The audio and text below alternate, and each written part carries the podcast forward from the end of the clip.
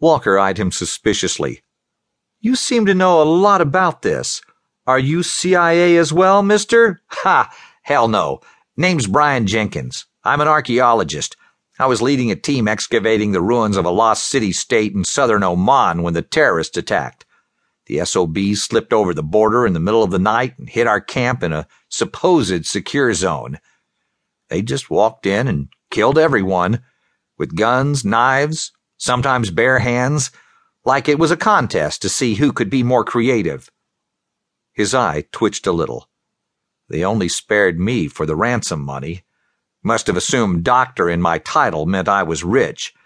I can't thank you folks enough for getting me out of there. Compared to that hellhole, this new world is a walk in the park. Jenkins closed his eyes beating down some memory. Anyway, the place we were studying died out during the last such atmospheric event the planet witnessed.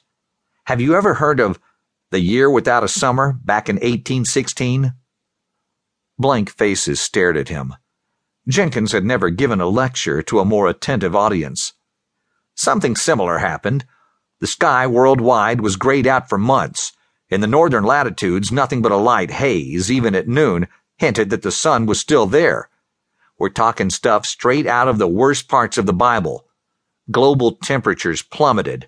There were widespread crop failures throughout the northern hemisphere.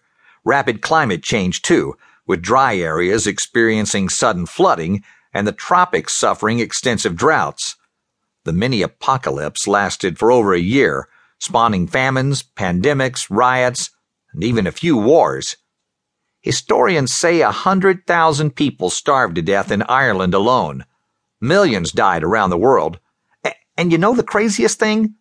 The whole disaster was caused by a single volcanic eruption far away. Mount Tambora, in Indonesia to be exact. The only difference is that this time, nature isn't our enemy. I'm willing to wager that not even the worst elements of mankind are behind this calamity which leaves only one logical explanation. All three gazed out the window at the panicked refugee storm below. Jenkins pointed up at the cloudy sky. The whole planet is going to suffer the consequences of this bombing. Whoever or whatever did this doesn't care about money, politics, religion, or any of that nonsense. They clearly have a beef with the entire human race. Walker guffawed. What are you saying? You think we're at war with the alien? The sun came out. An artificial one, at least. Michaels whistled. I guess we aren't completely defenseless.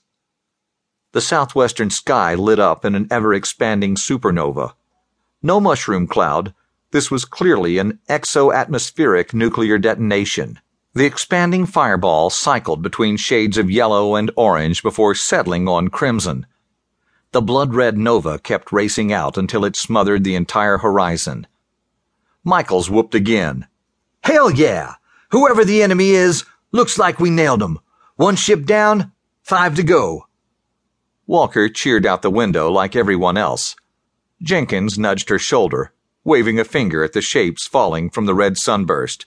Damn, how big do you think those chunks are? She couldn't begin to guess how large the falling objects burning through the atmosphere were. The fact that any debris could survive a nuclear blast shook her world.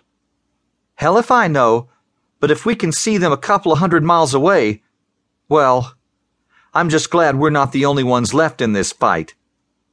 The pilot's voice buzzed over the intercom. We're 30 minutes out from Camp Arifjan. Michaels shot Walker an exasperated look. He didn't say if they're expecting us. Have you had any luck on the net? We should be close enough by now. Walker played with her worthless radio yet again. No go, but that's probably a side effect of the nuke. With all the electromagnetic interference, I'm surprised we can even communicate with the next chopper. She forced herself to believe her own excuse.